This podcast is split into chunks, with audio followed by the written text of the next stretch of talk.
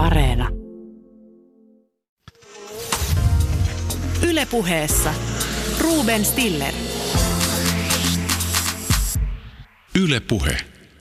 Hyvät naiset ja herrat ja kaikki sieltä väliltä, ei binäärisesti tietenkin, ja tervehdin myös kaikkia persuja. Heippa vaan teillekin.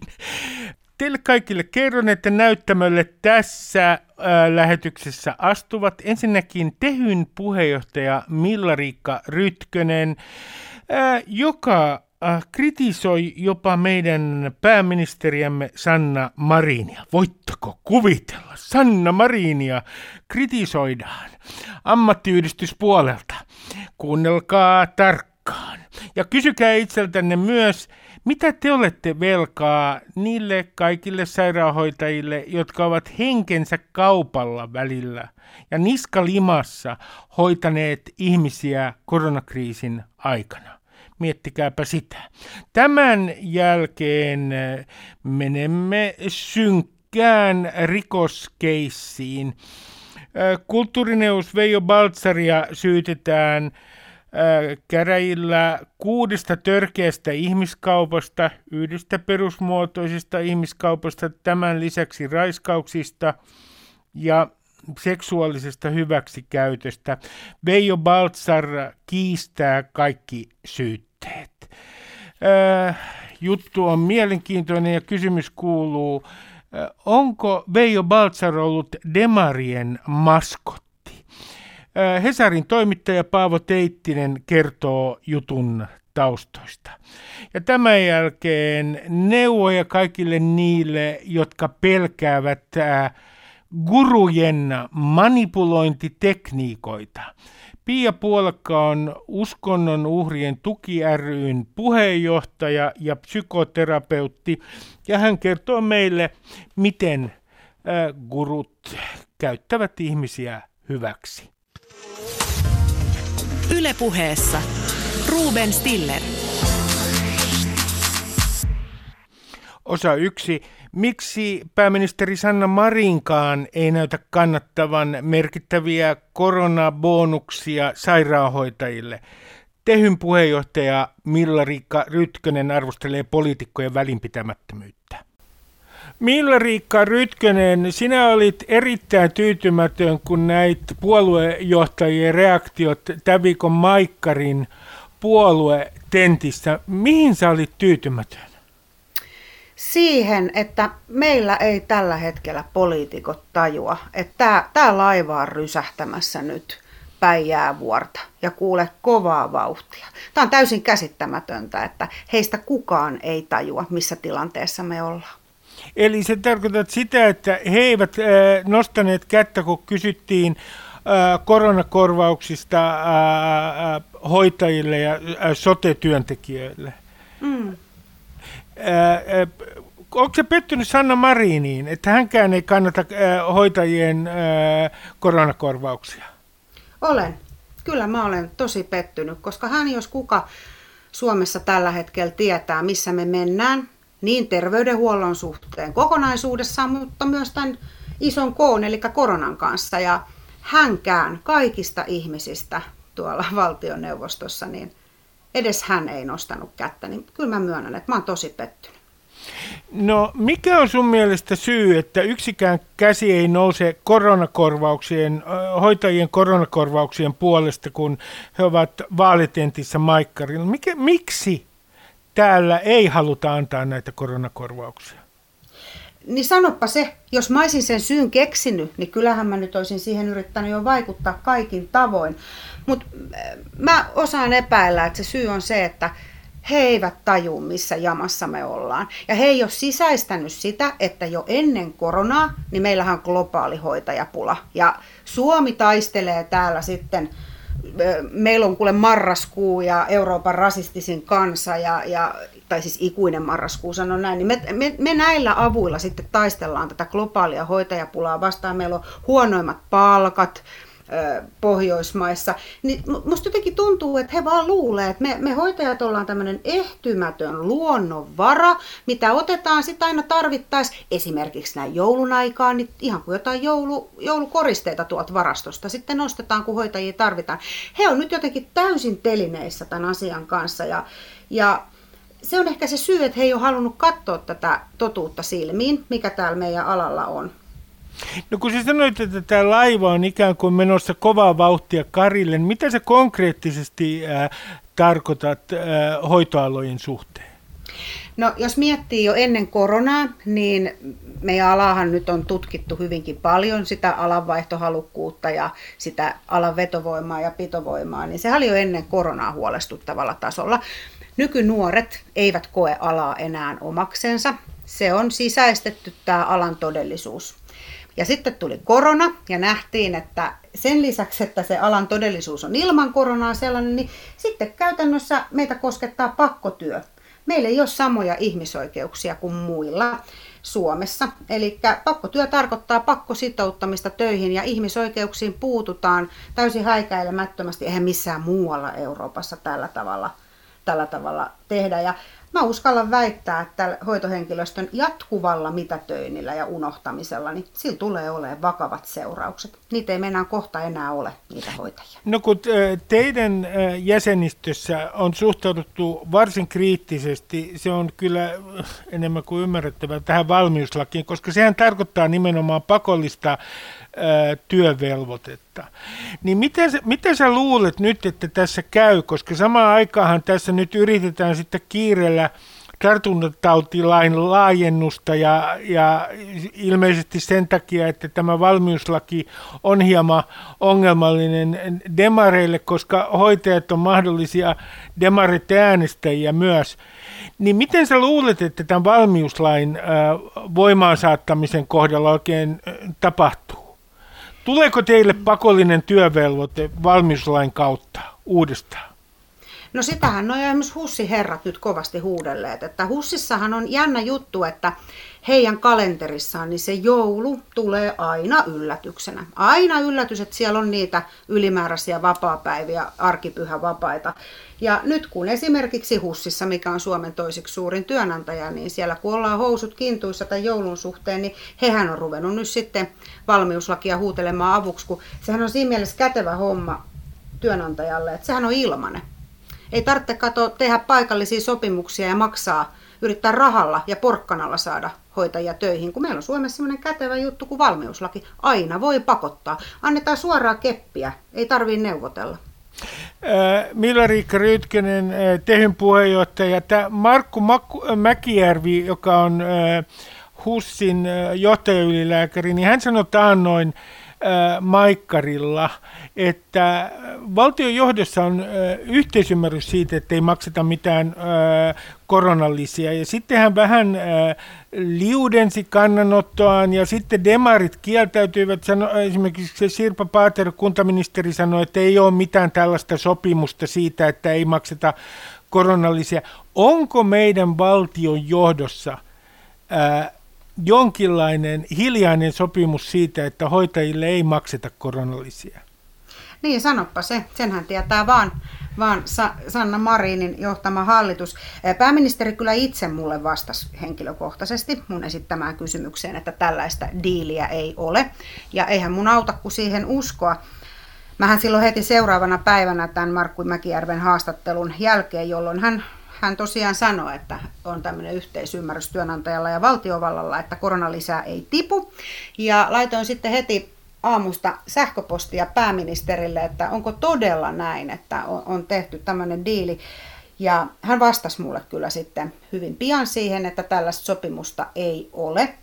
Mutta äh, kyllähän tämä aika erikoiselta tuntuu, jos miettii tätä viikkoa taaksepäin. Viime viikko tätä viikkoa, niin onhan tässä ollut aika erikoisia käänteitä. Että tässä oli tämä työvelvollisuusrekisteriasia, Temmin, ensin Temmin virkamies sanoi yhtä ja sitten se kumottiin ja ei olekaan valmistelua käynnissä ja ei, ei nyt kutsuta ja velvoitetakaan työhön reserviläisiä ja, ja siinä oli ihan, se oli oma shownsa. No sitten sit sen jälkeen tuli tämä Markku Mäkijärven väläytys tästä diilistä valtiovallan kanssa. Ja näitä niin putkahtelee koko ajan näitä omituisia asioita. No sitten eilen, eilenhän me uutisoitiin tehy siitä, että me ollaan tehty kantelu jälleen kerran oikeusasiamiehelle tästä, miten Tampereen yliopistollisessa sairaalassa tulkitaan tätä tartuntatautilakia. Siellähän koronalle altistuneet hoitajat pidetään työssä. Eli siellä otetaan ihan laintulkinta omiin käsiin. Tämä on tämmöistä jatkuvaa outojen uutisten sumaa, että tässä melkein tuntuu, että tapahtuuko tämä oikeasti. Tapahtuuko Suomessa tällaisia asioita terveydenhuoltoon liittyen? No kun te olette kuitenkin merkittävä äänestäjäkunta. Hesarin laskelmien mukaan hoitoaloilla on noin, se on jotain 400 ja 500 000 väliltä äänestäjiä, jotka ovat tärkeitä muun muassa demareille. Ja taannoin Jyrki Katainenhan voitti yhdet vaalit. Sanottiin, että hän voitti vaalit Sari sairaanhoitajan äänillä. Ja, ja, ja te olette merkittävä liikkuva, teidän alan ihmiset on merkittävä liikkuva äänestäjäkunta. Niin mistä se sun mielestä sitten johtuu, että te ette kuitenkaan näytä saavan ää, ää, tahtoanne läpi tuolla puoluejohtajien keskuudessa, kun yksikään käsi ei nouse, kun puhutaan koronalisista. Siitä huolimatta, että te olette merkittävää poliitikkojen kohderyhmä. Mm, kato, ei taida olla vaalit tarpeeksi lähellä. Eikö se aina sitten, kun on vaalit, niin vanhuksilla ja hoitajilla on ystäviä. Silloin kyllä löytyy ja kädet nousee, mutta nyt taitaa olla liian kaukana vaaleista tämä ajankohta.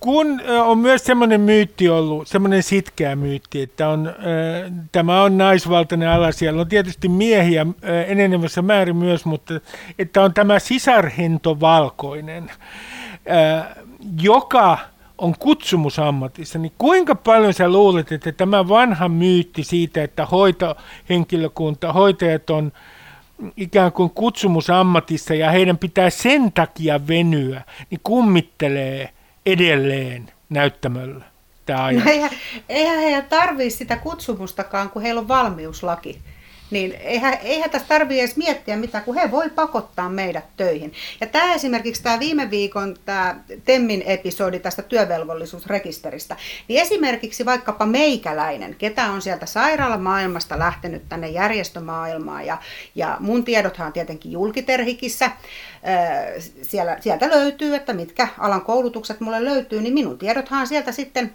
työministeriö kasannut tänne rekisteriin, ja, ja että minä olisin sitten reserviä siellä siellä käytettävissä, niin onhan tämä nyt aika melkoista, että ihminen ei pääse siitä, siitä alastaan sitaateissa eroon, vaikka sieltä alalta lähtisi pois. Ja tämä on esimerkiksi semmoinen, mikä viime viikolla aiheutti melkoisen kysymystulvan meille tehyyn, että kun ihmiset on lähtenyt karkuun alan sitä alan tilannetta, sitä palkkausta ja, ja sitä huonoa resurssointia, työoloja, niin he laittoivat viestiä, että, siis, että kerro hänelle, että miten tästä alasta pääsee lopullisesti eroon, kun että silti sieltä ei päästä ja saattaa tulla kutsu töihin, vaikka alalta on poistunut. Senhän esimerkiksi muuten valmiuslaki mahdollistaa, että alalta poistuneet voidaan, voidaan sitten määrätä töihin.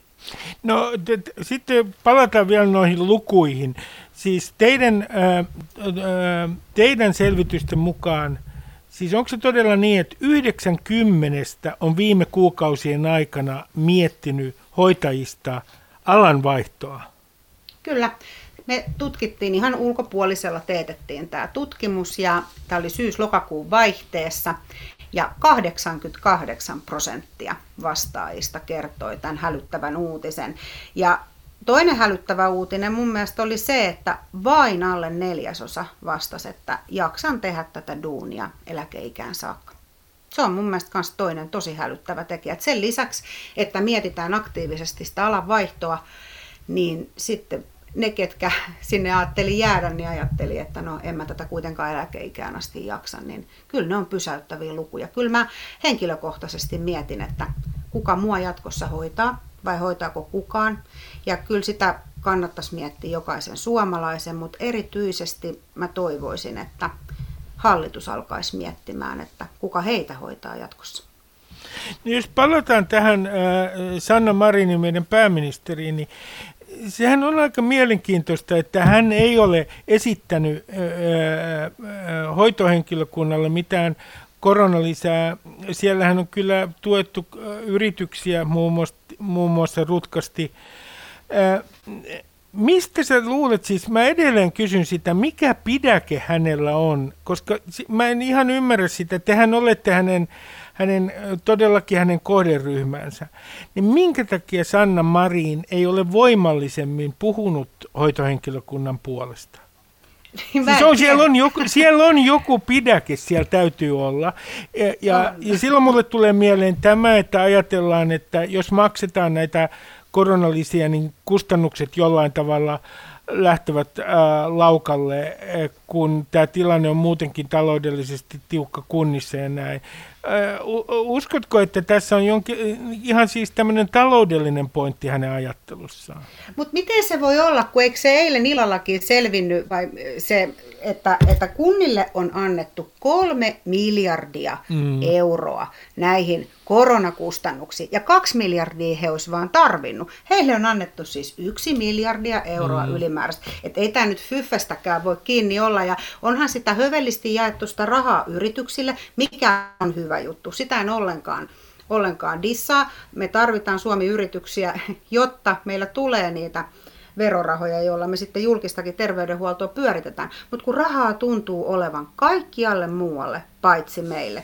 Mutta jos mä voin tälleen kieliposkessa sanoa, että et en sitten tiedä, onko Jyrki Katainen pitänyt jonkun perehdytyskurssin, että miten kannattaa politiikassa puhua hoitajista. Että en osaa sanoa.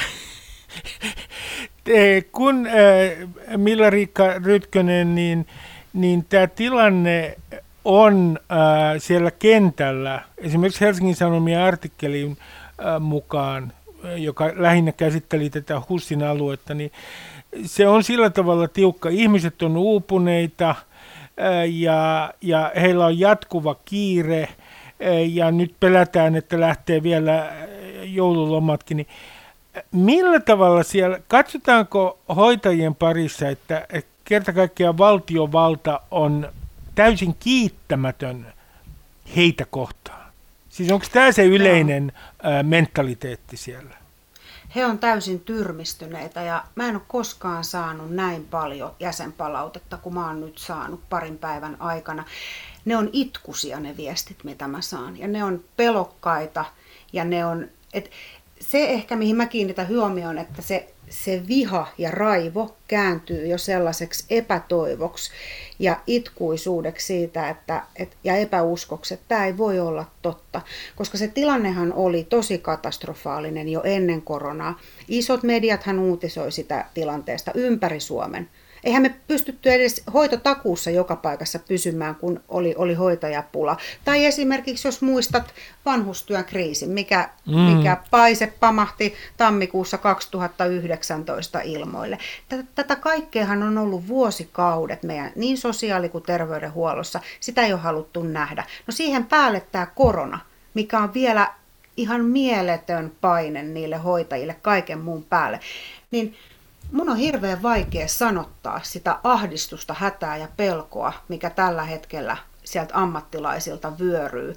Se on, se on ihan käsin kosketeltavaa se ahdistus, mitä he kokee. No miten sä luulet, että tämä tilanne nyt etenee? Mä puhun tästä korona-ajasta. Sieltähän on rokote tulossa. Siis että kriisiytyykö tämä ihan akuutisti tämä järjestelmä nimenomaan sen takia, että henkilökunta palaa loppuun jo ennen kuin me ollaan jossain toukokuussa, että, että siellä syntyy erittäin vakavia ongelmia. Niin, tai sitten jos ei vielä, sanotaan näin, että, että kyllähän me niin kuin Kyllä mä uskon siihen, että me tämä korona selätetään, mutta mua pelottaa pitkässä juoksussa, että sitten kun tämä on selätetty, niin miten se jengi sen jälkeen, sittenhän sitä romahdetaan. Niinhän me tiedetään muutenkin elämässä, että monestikin ihmisillä on kriisien hetkellä semmoinen taistelutahto ja, ja ne selvitään läpi. Mutta sitten se onkin se pudotus sen jälkeen. Meillähän jää esimerkiksi ihan valtava hoitovelka tästä päälle. Mä sanon nyt esimerkkinä vaikkapa, että kun neuvoloistahan on terveydenhoitajat siirretty ihan muihin tehtäviin tähän akuuttiin koronahoitoon, niin siellä on ihan valtavasti neuvolassa esimerkiksi vaikka lasten määräaikaistarkastuksia tekemättä ynnä muuta. No ei tämä kohto enää lottovoitto syntyä Suomeen, kun meiltä jää tekemättä sellaisia asioita, mitä me ollaan totuttu että meille tehdään. Ja sen takiahan me ollaan yksi maailman terveempiä maita. Et meillä nyt esimerkiksi on vaikka, käydään säännöllisesti hammastarkastuksissa ynnä muita. Ja se kaikki on tekemättä. Hoitojonot kasvaa ja kuka ne sitten korjaa? Kuka sen urakan jaksaa tehdä, kun tämä jengi on vetänyt nyt tämän koronan yli, yli niin aikamoisella effortilla? Milva-Riikka Rytkönen, Tehyn puheenjohtaja, kiitoksia paljon haastattelusta. Kiitos. Ylepuheessa Ruben Stiller. Osa kaksi. Ihmiskauppasyytteitä, äh, syytteitä törkeistä seksuaalirikoksista. Äh, kulttuurineuvos äh, Veijo Baltsarin oikeudenkäynti alkoi tällä viikolla. Hän kiistää kaikki syytteet. Hesarin toimittaja Paavo Teittinen kertoo jutun taustoista. Kulttuurineuvos Veijo Baltsaria syytetään kuudesta törkeästä ihmiskaupasta, yhdestä perusmuotoisesta ihmiskaupasta, sen, tämän lisäksi raiskauksista ja muun muassa seksuaalisesta hyväksikäytöstä. Veijo Baltsar kiistää kaikki syytteet oikeudessa.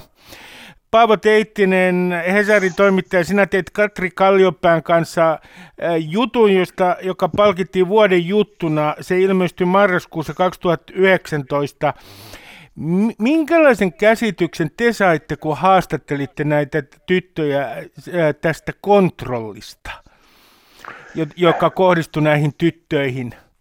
No se kontrolli, mitä me siinä jutussa kuvataan, joka kohdistui näihin meidän haasteltaviin, niin äh, liittyy esimerkiksi sellaisiin asioihin, että on, on vaadittu tyttöjä niin kuin eroamaan poikaystävistä ja tekemään pesäeroa niin kuin heidän omaan perheeseensä.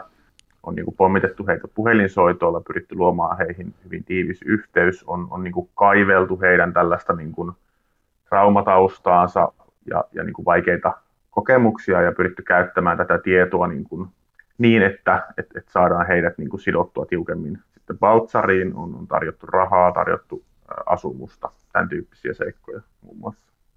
No kun Veijo Baltzar, hänen puolustuksensa sanoi, että ei tässä ole kysymys mistään kultista, vaan kysymys on kommuni kaltaisesta asumismuodosta.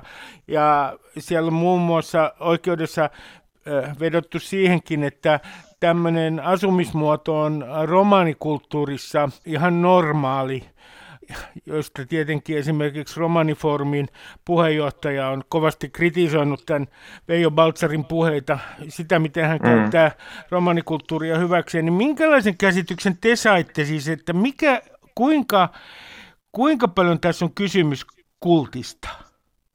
No mun käsityksen mukaan tämä on kultti. Tässä on selkeitä kultteihin tai lahkoihin liittyviä, liittyviä niin kuin lainalaisuuksia, aika tiukkaa kontrollia, erilaisia sääntöjä, jotka liittyy esimerkiksi siihen, miten pitää pukeutua, miten pitää käyttäytyä, millaisia ihmissuhteita saa olla ja niin edelleen. Ja, ja syyttäjä on puhunut, puhunut julkisuuteen myös siitä, että on kontrolloitu esimerkiksi ravintoa. Ja mä, mä, mä niin kuin sanoisin myös sen, että tämän, tämän niin kuin jutun jälkeen, kun mä haastattelin Suomen johtavia, johtavia asiantuntijoita kultteihin liittyen, niin esimerkiksi psykiatrisen vankisairaalan ylilääkäri Hannu Lauerma totesi, että tässä täyttyy niin kuin, muistaakseni 15 vaarallisen manipulatiivisen kultin piirrettä tämän meidän jutun perusteella. No, tässä on mielenkiintoinen konteksti, koska siis Veijo Baltzar kulttuurineuvos, tämän arvonimen muuten hänelle antoi presidentti Tarja Halonen. Kyllä. Ja hän on ollut Demarien suosikki. Hän on ollut myös Demarien ehdokkaana. Hän on, äh, Paavo Lipponen on ylistänyt häntä tässä tämän teatterin äh, strategisessa ohjausryhmässä oli muun muassa Liisa Jaakonsaari, siellä oli myös Ilkka Kanerva, siellä oli äh, Pekka Haavisto. Pekka Haavisto, joka sitten lähti aikaisemmassa vaiheessa pois sieltä. Mutta joka tapauksessa on selvää, että tämä on ollut Demarien suosikki tämä Veijo Baltzar. Mitä sä sanot, näin kun nyt he ovat olleet tyrmistyneitä tästä näistä syytteistä tietysti, niin mitä meidän pitäisi ajatella näiden poliitikkojen ja Veijo Baltsarin toiminnan välisestä suhteesta? Niin, sehän on tosiaan aika tiivis, etenkin niin kuin Paavo Lipposen ja, ja Tarja Halosen osalta. Halonenhan on toiminut myös niin Valtsari-hankkeiden suojelijana ja, ja niin kuin sanoit, niin myös hänelle tällaisen aika harvinaisen kulttuurineuvoksen arvonimen, jota Lipponen oli kanssa, kanssa ajamassa. Mä sanoisin, että ei voida sanoa, että nämä, nämä poliitikot olisi tiennyt, niin kuin miten vakavia asioita mm. tapahtuu. Mulla ei ole mitään niin kuin näyttöä siitä, mutta ottaa huomioon, miten pitkään he ovat Baltsaria tukeneet ja miten he ovat Baltsarin tavallaan omaa toimintaansa arvovallallaan pönkittäneet ja niin kuin tehneet töitä sen eteen, että Baltsarin status yhteiskunnassa nousee, niin mä pidän todella erikoisena sitä, miten he ovat tavallaan pesseet käteensä tästä asiasta sen jälkeen, kun tämä juttu tuli julkisuuteen. Toisekseen mä sanoisin, että vaikka se toiminnan vakavuus ei välttämättä ollut tiedossa, niin kyllä mä ihmettelen sitä, että, että millä tavalla tavallaan niin kuin, sitä toimintaa on, on niin kuin tuettu. Että sitä on niin kuin ilmeisesti pidetty ihan, ihan niin kuin normaalina tai, tai jopa, niin kuin, jopa niin kuin kehuttavana taiteena, että, että siellä niin kuin heilutaan niin kuin alaikäistenkin tyttöjen kanssa. Ja, ja, niin kuin, ja me varmaan tullaan myös näihin tavallaan Baltsarin niin kuin, äh, tavallaan siihen rikostaustaan. Niin, ja, te, Tämä on, ja... tämä on niin Paavo, että tämä on hyvin mielenkiintoista. Te jutussanne myös viittaatte tähän.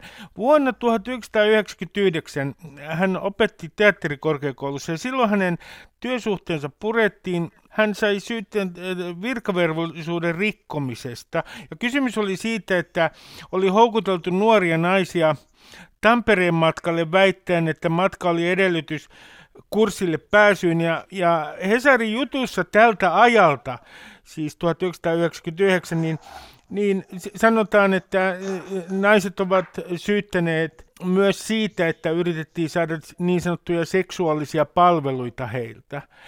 Mm. Ja todellakin työsuhde puretti. Sitten on toinen syyte, törkeän petoksen yritys Veijo Baltzerilla 2005.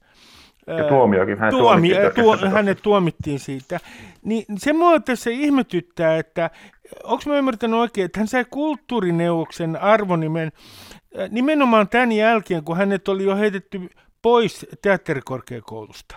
Kyllä, juuri näin. Ja se, ja se on tavallaan, niin kuin, tavallaan jatkona tähän edelliseen vastaukseen näistä niin kuin, poliitikkojen sekä näiden demareiden että, että muiden niin kuin, vastuusta, niin mua ihmetyttää se, että kun hänet oli jo tuomittu virkavallallisuuden rikkomisesta ja nimenomaan tavallaan sellaisesta toiminnasta, jossa hän on käyttänyt sitä omaa valta-asemaansa ja pyrkinyt käyttämään sitä omaa valta-asemaansa niin kuin saadakseen palveluksia näiltä naisilta, pyrkinyt käyttämään sitä niin kuin epäasiallisesti.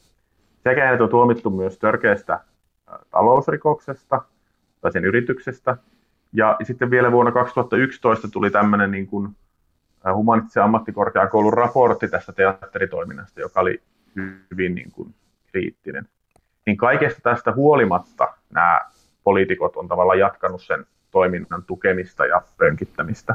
Et se niin kertoiko siitä, että on tiedetty, mutta ei ole, että et siellä on tällä, tämän tyyppistä toimintaa ja tämän tyyppisiä ongelmia, mutta se ei ole kiinnostanut. Tai sitten kertoo siitä, että ei ole niin kuin jaksettu edes perehtyä siihen asiaan mikä taas tavallaan niin kuin herättää sellaisen kysymyksen, niin kuin eräs, eräs haastateltava pohti, että, että tuliko Baltzarista tavallaan niin kuin tietyille poliitikoille tämmöinen jotenkin romani, romanikulttuurin niin kuin maskotti, mm. että tavallaan voidaan niin kuin tukea, tukea häntä ja, ja niin kuin auttaa häntä saamaan isoja, isoja apurahoja ja tukirahoja, ja sitten ajatellaan, että nyt, nyt ollaan tässä edistämässä niin kuin hyvää asiaa, niin kuin kiinnittämättä lainkaan huomiota siihen toiminnan niin kuin sisältöön ja siihen kohdistuneeseen kritiikkiin. No Paavo Teittinen, kun äh, katsoo tätä äh, koko keissiä, niin, niin tulee tietysti mieleen se, että minkä takia tämä tuli niin myöhään sitten oikeastaan julkisuuteen ja sinun ja Katri Kalliopään ansiosta, niin pelkäsivätkö nämä naiset? Siis pe- pelättiinkö Veijo Baltsaria, kun te haastattelitte 18 ää, tässä teatteritoiminnassa mukana ollutta tyttöä? Joo, kyllä, tota, kyllä niin kuin monet haasteltavat kertoivat, että he edelleen niin kuin pelkäävät tätä Baltsaria ja, ja halusivat sen takia puhua, puhua tota, nimettöminen jutussa. Ja, ja kyllä tämmöinen niin kuin Baltsariin liittyvä pelko oli niin kuin, on ollut selvästi esillä monissa näissä niin kuin kanssakäymisissä, mitä on, on niin kuin näiden hänen niin kuin toimintaansa osallistuneiden naisten kanssa ollut. No kun täällä oikeudenkäynnissä, niin todellakin Veijo Baltsarin puolustusväitteet, kysymys oli vaan tämmöisistä kommunin kaltaisesta asumismuodosta, ja hän ei ole houkutellut ketään asumaan kanssaan, vaan hänen, hänen luoksen on haluttu tulla asumaan, niin Mun kysymys kuuluu Paavo näin, että jos katsotaan näitä ihan manipulointitekniikoita tässä tapauksessa, niin miten ne manipulaatiotekniikat oli? Viittasitte tuossa aikaisemmin siihen, että kaivettiin informaatiota ää, näiltä, näiltä tytöiltä ja sitten sitä jotenkin käytettiin. Joo, no tämä on tietysti niin kuin monisyinen juttu, mutta, mutta siellä on esimerkiksi ollut Yksi tämmöinen tavallaan keskeinen asia on se, että, että hän on niin kuin lupaillut lupaillut tavallaan näille tytöille ja naisille niin kuin isoja rooleja ja, ja valoisaa tulevaisuutta niin kuin taidemaailmassa, jos he tavallaan niin kuin lyöttäytyvät hänen mukaansa. Ja, ja tämä on toiminut sellaisena niin kuin houkuttimena monelle ihmiselle, että tästä niin kuin, monet haasteltavat ihan suoraan kertoi. Ja, ja toinen on sitten se, että liittyy esimerkiksi just tähän, mi- mihin aikaisemmin viittasin, että on niin kuin pyritty saamaan selville kaikki se ikävä, kaikki ne traumat, joita, joita ihmisellä on, ja, ja sitten tällaisia niin kuin, ihmisiä, joilla on, on niin kuin, saattaa olla aika särkynyt tausta, niin sitten on niin kuin, pyritty voimakkaasti tavallaan vaikuttamaan heihin käyttämällä sitä tietoa heidän taustastaan ja ehkä turvattomasta tilastaan niin kuin, niin kuin, tavallaan niin, että, että, se, että se side tavallaan Baltsarin sitten vahvistuu. Että hän, on, niin kuin, hän on kannustanut näitä tyttöjä puhumaan niin kuin kaikista ongelmistaan ja, ja kaivellut verensaastelua kuvassa niin kuin kaivamalla kaivo tavallaan, että mitä kaikkea ikävää hänen, hänen historiassaan on tapahtunut. Sitten teidän jutussa mainitaan, että, että esimerkiksi tämä teatteriryhmä oli saanut puolisen miljoonaa valtion tukea. Mistä summista me puhutaan kokonaisuudessa, kun puhutaan näistä kulttuuriapurahoista Veijo Baltsarin toiminnalle? Mm. No, on hyvä kysymys, että näitähän tulee niin, kuin niin monesta eri lähteestä, että mä en itsekään ole niin kuin täysin perillä siitä, että mikä se on se lopullinen varma summa, mutta se tämä Baltsarin perustama yhdistys DROM on tosiaan saanut yli puoli miljoonaa euroa hankkeisiinsa vuodesta 2010 lähtien, ja mun käsitys on, että, että myös niin kuin näiden rahojen lisäksi on tullut muita tukirahoja, eli mun mielestä voidaan niin kuin puhua aika merkittävistä summista kuitenkin niin kuin tällä, tällä tota, taiteen kentällä.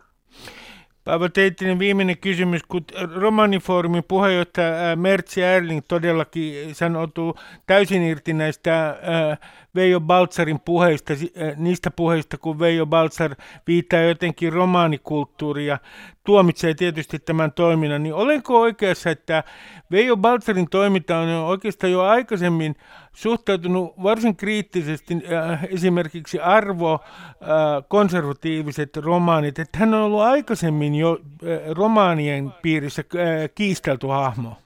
No, mä sanoisin niin tuohon, että, että mä en tietenkään ole niin oikea ihminen kommentoimaan tavallaan romaaniyhteisön näkemyksiä ja, ja niin kuin, siihen löytyy niin kuin monia, monia tota, sen yhteisön edustajia, jotka tavallaan vois, vois asiaa niin kuin avata tarkemmin. Mun käsitys on se, kun mä oon niin kuin käynyt, käynyt tota, romaniyhteisön edustajien kanssa keskusteluja, niin, niin hän ehdottomasti on kiistelty hahmo ja, ja vaikuttaa siltä, että niin kuin, ei ole ollut niin kuin, kovin, kovin arvostettu hahmo siinä, siinä tota, niin kuin romanikulttuurin edustajien tai romanitaiteen edustajien yhteisössä. Tämä on se käsitys, joka mulle on muodostunut, mutta niin kuin sanoin, mä en ole, mä en ole paras ihminen tähän vastaamaan.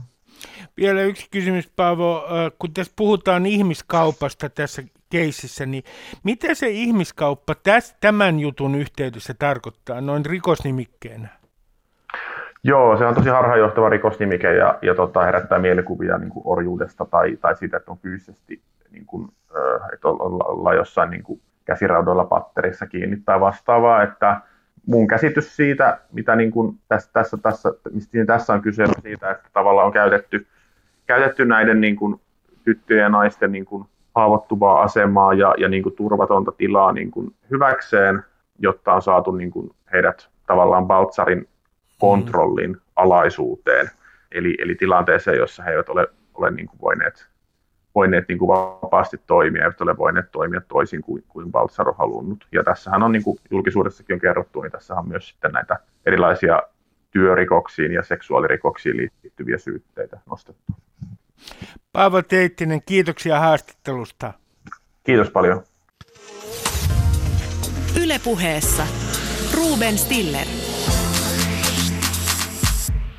Ylepuhe. Osa kolme.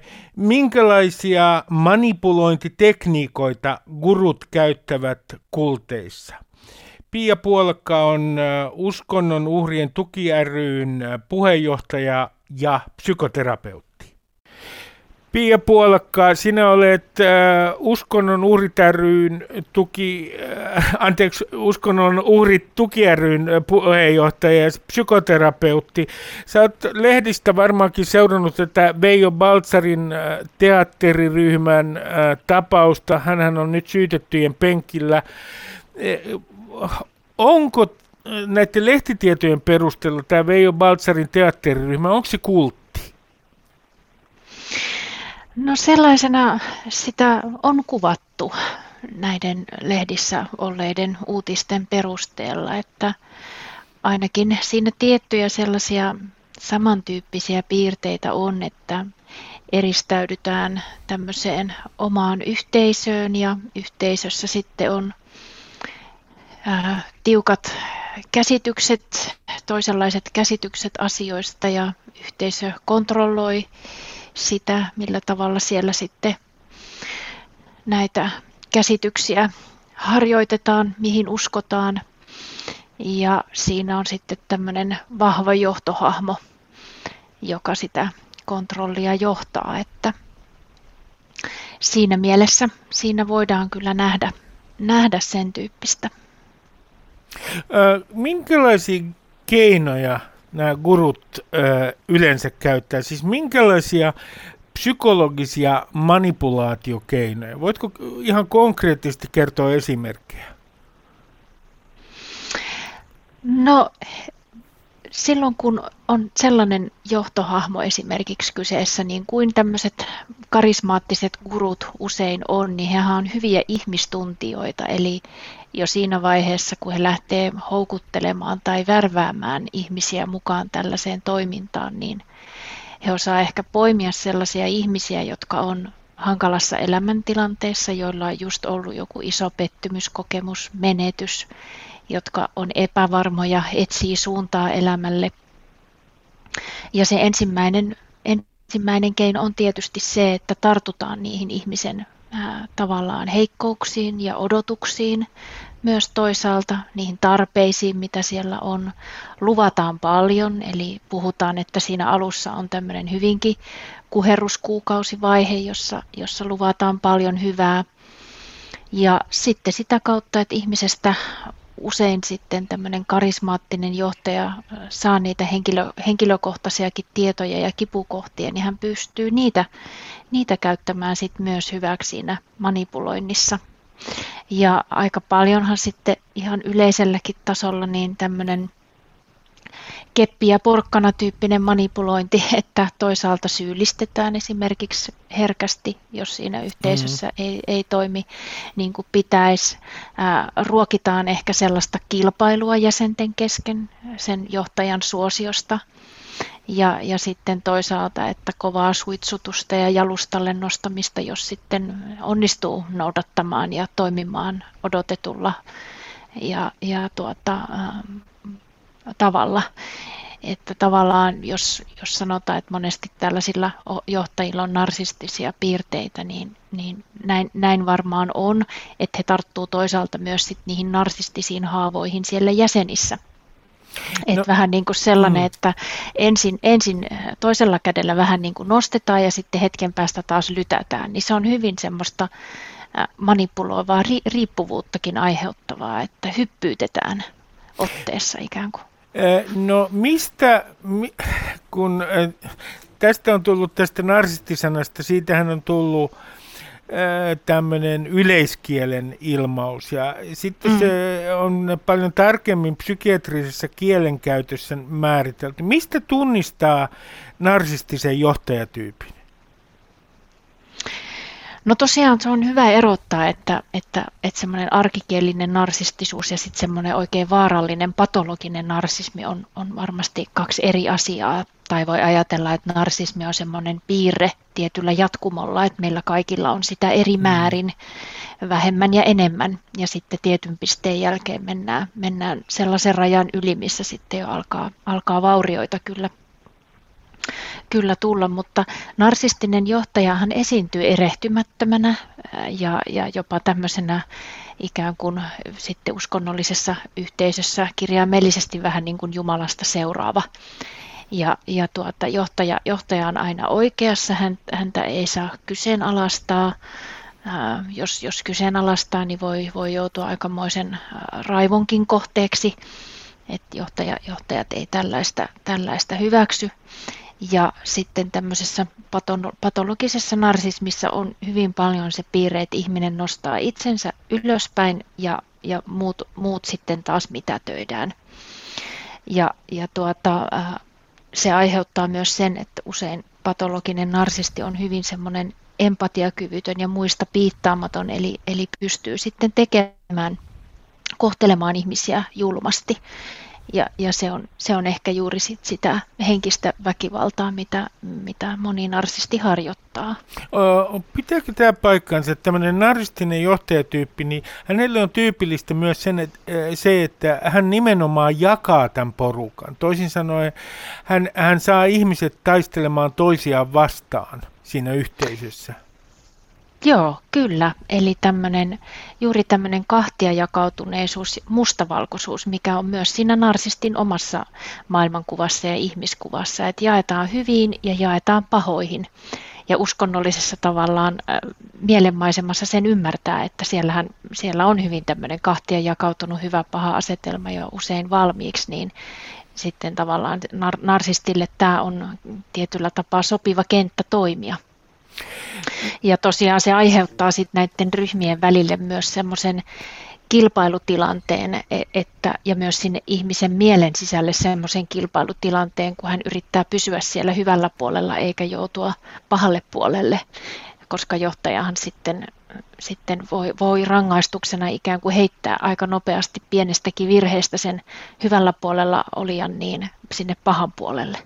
Ja sitten yksi keino, mitä nämä gurut käyttää, niin on, on tietysti tämä suhteiden katkaiseminen esimerkiksi omiin sukulaisiin ja ystäviin. Onko se yleinen piirre näissä kulteissa?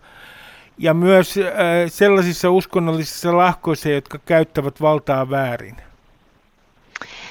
Kyllä nimenomaan semmoisissa haitallisissa lahkoissa, että uskonyhteisöjä tietysti on monen, monenlaisia, enkä sano, etteikö voisi olla hyviäkin uskonyhteisöjä, hyvin toimivia, mutta nimenomaan näissä haitallisissa, niin ulkopuolelta tulevahan on tietyllä tapaa aina uhka. Et, et se, että ikään kuin ehkäistään ihmistä olemasta liikaa liittyneenä sellaisiin ihmisiin ja ajatus- ja käsitysmaailmoihin, jotka voisivat olla ristiriidassa sen kanssa, että onkin täysin uskollinen sille liikkeelle ja liikkeen johdon edustamille ajatuksille, niin se, se, se pyritään katkaisemaan ja varmistamaan syvä uskollisuus sille itse liikkeelle. Ja sitten oikeastaan siinä vielä käy niinkin, että sit jos tässä onnistutaan, että ne sillat sinne ulkomaailmaan on, on palaneet, ja se ulkomaailma alkaa sen ihmisen itsensäkin mielestä näyttää jotenkin pelottavalta tai uhkaavalta, niin silloin yhä enemmän ihmiselle syntyy sellainen käsitys, että hänen ainut tuki ja turva on siinä yhteisössä ja mm. siihen, siihen kuulumisessa, jolloin se yhteisöstä lähteminen on entistä vaikeampaa. No kun tässä äh, näissä lahkoissa tai pikemminkin kulteissa ja, ja sitten tämmöisissä vaarallisissa lahkoissa, niin usein puhutaan siitä, että tämä guru käyttää suggestiota tai että ihmiset jollain tavalla regressoituvat ja ovat suggestiivisessa tilassa. Pia Puolakko, sinä olet tieteellisen hypnoosin yhdistyksen hallituksen jäsen ja tiedät äh, äh, ihan hoitotyössä hypnoosista todella paljon, niin kuinka merkittävä äh, on tämmöisen suggestiivisen tekniikan rooli näiden gurujen toiminnassa? No kyllähän se, jos näitä esimerkkejä, mitä matkan varrella on kuullut ja nähnyt ja varmasti monet muutkin myös tuolta suuresta maailmasta näitä eri esimerkkejä pystyy poimimaan karismaattisista johtajista ja millä, millä tavalla niin vaikkapa poliittisilla kuin tosiaan uskonnollisillakin johtajilla voi olla tämmöinen luontainen kyky, kyky vaikuttaa ihmisiin hyvin voimakkaasti. Et, et voisin kuvitella, että joissain näissä pahanlaatuisissa lahkoissa niin voi olla, että taitava johtaja on ikään kuin itsekin ei välttämättä niin tietoinen siitä, että hän todella pystyy vaikuttamaan ihmisiin näin. Tai sitten se voi olla ihan tietoinen harjoiteltukin tekniikka, jossa on oikein tämmöistä niin kuin, ä, psykopaattista laskelmointia sitten siinä taustalla. Mutta kyllä varmasti on tämmöisiä sukkestiivisia elementtejä ja silloin itse asiassa juuri va- usein niin kun täytyy onnistua vetomaan sinne ihmisen alitajuntaan, niihin alitajuisiin syviin motiiveihin ja tarpeisiin. että siellä on voimakkaana, jos nyt ajattelee, että millä, millä, millä, sitä, millä suggestio toimii, niin toisaalta halujen, syvimpien halujen ja toiveiden suuntaan ja sitten toisaalta niitä pelkoja, pelkoa lisäämällä. Ja, ja uskonnollisessa uskonnollisessa toiminnassa on myös semmoista tiettyä seremoniallisuutta, mikä ehkä lisää sen toiminnan sukkestiivisuutta, että on tietty visuaalinen kuvasto, on musiikkia, on, on, on semmoista transsinomaista tapaa mm. harjoittaa uskontoa ja sitten, sitten ensin ihmiset on siinä sopivasti ikään kuin jo semmoisessa rentoutuneessa, keskittyneessä mielentilassa ja sitten tulee sieltä esiin tämä voimakas johtaja, joka saarnaa tai esittää asiansa vakuuttavasti, vetoaa tunteisiin, puhuttelee ehkä joitain henkilökohtaisesti, no, nostaa, nostaa esiin niitä toiveita, nostaa esiin pelkoja ja sitä kautta pystyy, pystyy ikään kuin saamaan ne ihmiset sellaiseen mielentilaan, että heille tulee sellainen olo, että nyt kaikki mitä tuo sanoo on totta. Ja silloinhan sukkestio on onnistunut, kun, kun sen nielasee ikään kuin kyseenalaistamatta. Että sitä voi käyttää, sitä voi käyttää niin hyvään kuin pahaan. Ja tietysti sitten ammatti, ammattikäytössä niin emme käytä sitä vallan emmekä manipuloinnin välineenä, vaan, vaan ihmisen hyvinvointia edistämään. Mm. Ja silloin on kyse ihan toisenlaisesta sukkestiivisesta vaikuttamisesta kuin sitten tämmöisessä vaikka lahko, lahkotoiminnassa, kun sitä käytetään. No jos puhutaan tämmöisistä kulteista ja, ja sitten niin sanotuista toksisista, myrkyllisistä lahkoista, niin, niin onko nyt niin, että tietty ihmistyyppi todennäköisemmin – joutuu näiden gurujen uhriksi. Toisin sanoen sellainen ihmistyyppi, ää, joka on, niin kuin aikaisemmin sanoit, Piepuolakka, haavoittuvassa tilassa, tai että he ovat niin kuin, ää, keskimääräistä alttiimpia suggestioille – Onko tässä, onko mitään, mitään sellaista, voidaanko sanoa, että on mitään ihmistyyppiä, joka on niin kertakaikkiaan suggestioille alttiimpi kuin jotkut toiset ja sen takia ajautuu tällaisiin ryhmiin? No, tämä on sillä aika mielenkiintoinen kysymys tutkimuksellisestikin et, ja, ja muutenkin, että kun miettii, että millaisia ihmisiä näihin lahkoihin menee mukaan. Että sehän usein hämmentääkin, että niissä voi olla mukana hyvin älykkäitä koulutettuja ihmisiä, joilla on ollut ollut vaikka mitä elämässään saavutettuna ja sitten ikään kuin hurahtaa tällaiseen, tällaiseen toimintaan. Mm. Et, et sukkestioalttius on varmaan yksilöllinen ominaisuus, kyllä joo, että siellä miten sitten sitä mitattaiskaan mutta et ehkä enemmän kuin persoonallisuuspiirteet, niin voi tosiaan vaikuttaa tämä, että millainen elämäntilanne sattuu olemaan just sillä hetkellä, kun ehkä mm. tämmöinen mahdollisuus tarjoutuu tai tarjotaan kohdalle.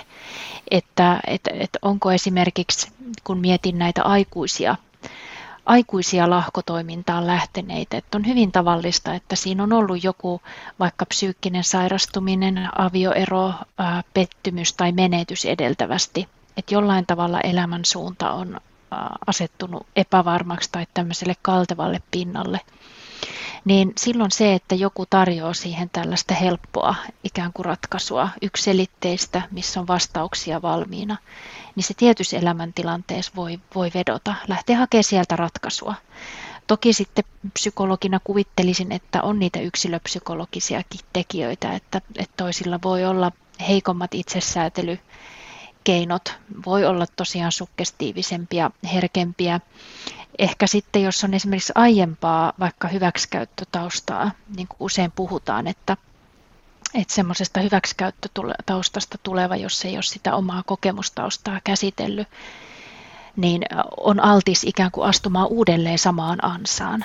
Ja, ja näitäkin tapauksiahan on, missä tavallaan ollaan yhden kerran jostain lahkosta lä- lähdetty ja sitten pian saatetaankin päätyä toiseen. Eli, eli on joku semmoinen tendenssi, jokin, jokin psyykkinen tarve, jota yrittää täyttää tällaisten ratkaisujen, ääripääratkaisujen kautta.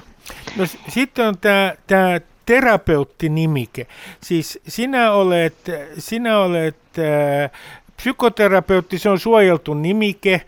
Kaikki psykoterapeutit, heitä valvotaan, mutta sitten on olemassa terapeuttinimike ja he saa, toimii Suomessa varsin vapaasti. Sitä voi käyttää melkein kuka tahansa tätä nimikettä, terapeuttinimikettä. Pitäisikö meillä, jotta tämmöisiä ei synny niin kuin, terapian nimissä tällaisia kultteja, joissa käytetään valtaa väärin, niin pitäisikö meillä, meillä olla voimakkaampi lainsäädäntö niin, että terapeuttinimikettäkään ei saisi käyttää kuka tahansa? Mm. Se on totta, että siinä on, siinä on monta, monta puolta, että jos ajattelee terapia yleissanana, se tosiaan viittaa, niin kuin, sehän viittaa hoitamiseen, jos ajattelee sen sanan ety, etymologiaakin.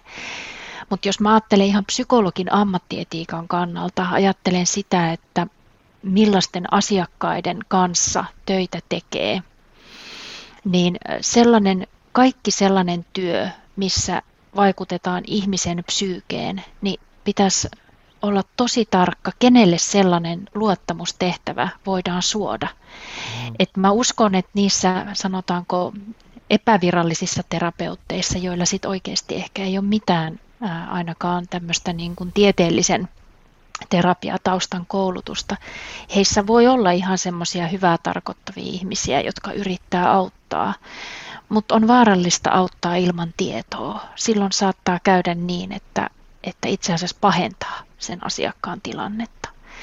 Et siinä mielessä jonkinlainen kontrolli sille, että et kuka on ensinnäkin psykoterapeutti. No se, se on jo varmistettu, mutta et myös hypnoosin, hypnoosin kentällä on sitä, että esimerkiksi hypnotisoijaksi voi periaatteessa ilmoittautua kuka vaan tai hypnoterapeutiksi, mm. koska niitä ei tosiaan voida, näitä sanoja ei ole, ei ole suojattu millään tavalla, että siinä, siinä syntyy sellainen tilanne, että se jää sille apua hakevalle itselleen taakaksi tai tavallaan velvollisuudeksi selvittää vaikka se, että mikä, mikä terapeutti mun terapeuttini oikeasti on, mikä sen pätevyys on. Ja toisaalta sitten vaikeassa elämäntilanteessa oleva hyvinkin ongelmainen ihminen, niin minkälaiset keinot hänellä on sellaista asiaa selvittää ja, ja voiko sitä häneltä vaatia. Et siinä jätetään asiakas aika lailla oman onnensa nojaan että mistä, mistä hän sit itse asiassa maksaa ja kenelle, kun hän hakee apua omiin hyvinkin syviin ongelmiinsa.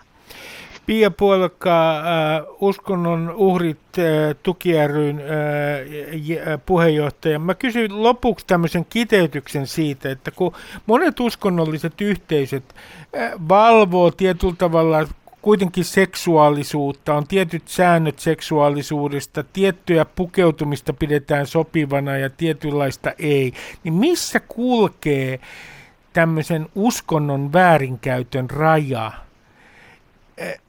Mikä, m- miten sä määrittelet sen?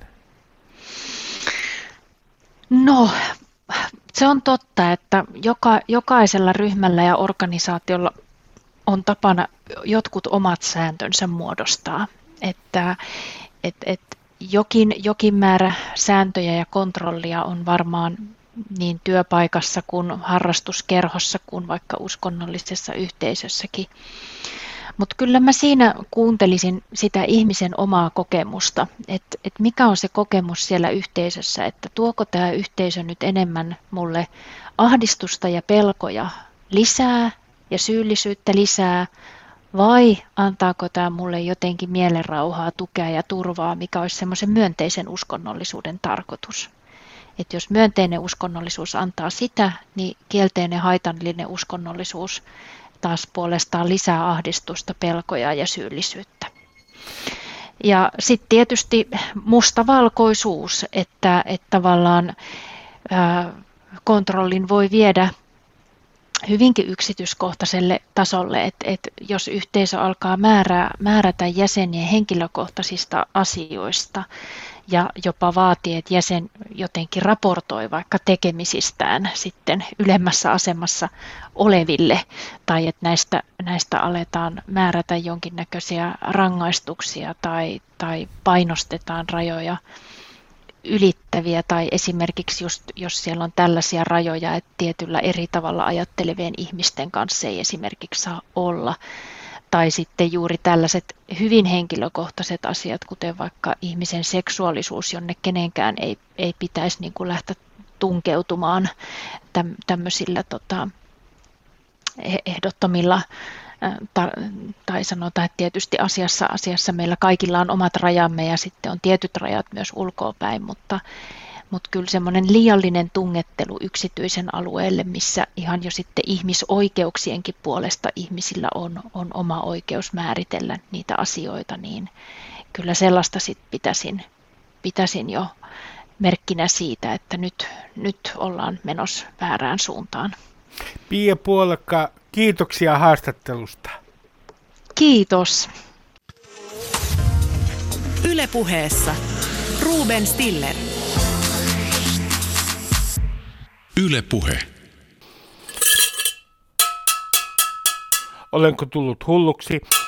Miksi kalisutan kattilaa täällä kotona? ilmeisesti tuottajakin on nyt huolestunut Stillerin mielenterveydestä. No selitän teille, nimittäin Euroopassa hoitohenkilökuntaa on kunnioitettu muun muassa kalisuttamalla kattiloita parvekkeella. Nyt kysyisin teiltä kaikilta, kuinka paljon teidän mieltänne lämmittäisi, jos olisitte sairaanhoitaja, se, että suomalaiset nyt kalisuttavat kattilaa parvekkeella. Äh, meillä täällä Suomessa sanotaan, että meillä on kunniavelka sotaveteraaneja kohtaan. Ihan hyvä. Mutta eikö meillä ole nimenomaan tämän koronakriisin aikana kunniavelka suomalaisia sairaanhoitajia kohtaan? Onko teidän mielestänne esimerkiksi jotenkin erityisen suuri bonus se, että HUS on luvannut joulutöistä jonkun 60 lisän sairaanhoitajille? Muistuttaisin teitä myös siitä, että keväällä suomalaisilla sairaanhoitajilla ei aina ollut äh, tarpeellisia suojavarusteita. Toisin sanoen he vaaransivat itsensä meidän hyväksemme. Kun me niin paljon mielellämme puhumme tästä isänmaallisuudesta, niin eikö nyt olisi isänmaallista se, että sairaanhoitajat saisivat uhrautuvuudestaan kunnon koronakorvauksen, varsinkin kun näin on tapahtunut muun muassa Ruotsissa ja Norjassa. Näin. Miettikääpä tätä. Moi moi. Ylepuheessa Ruben Stiller. Yle Puhe.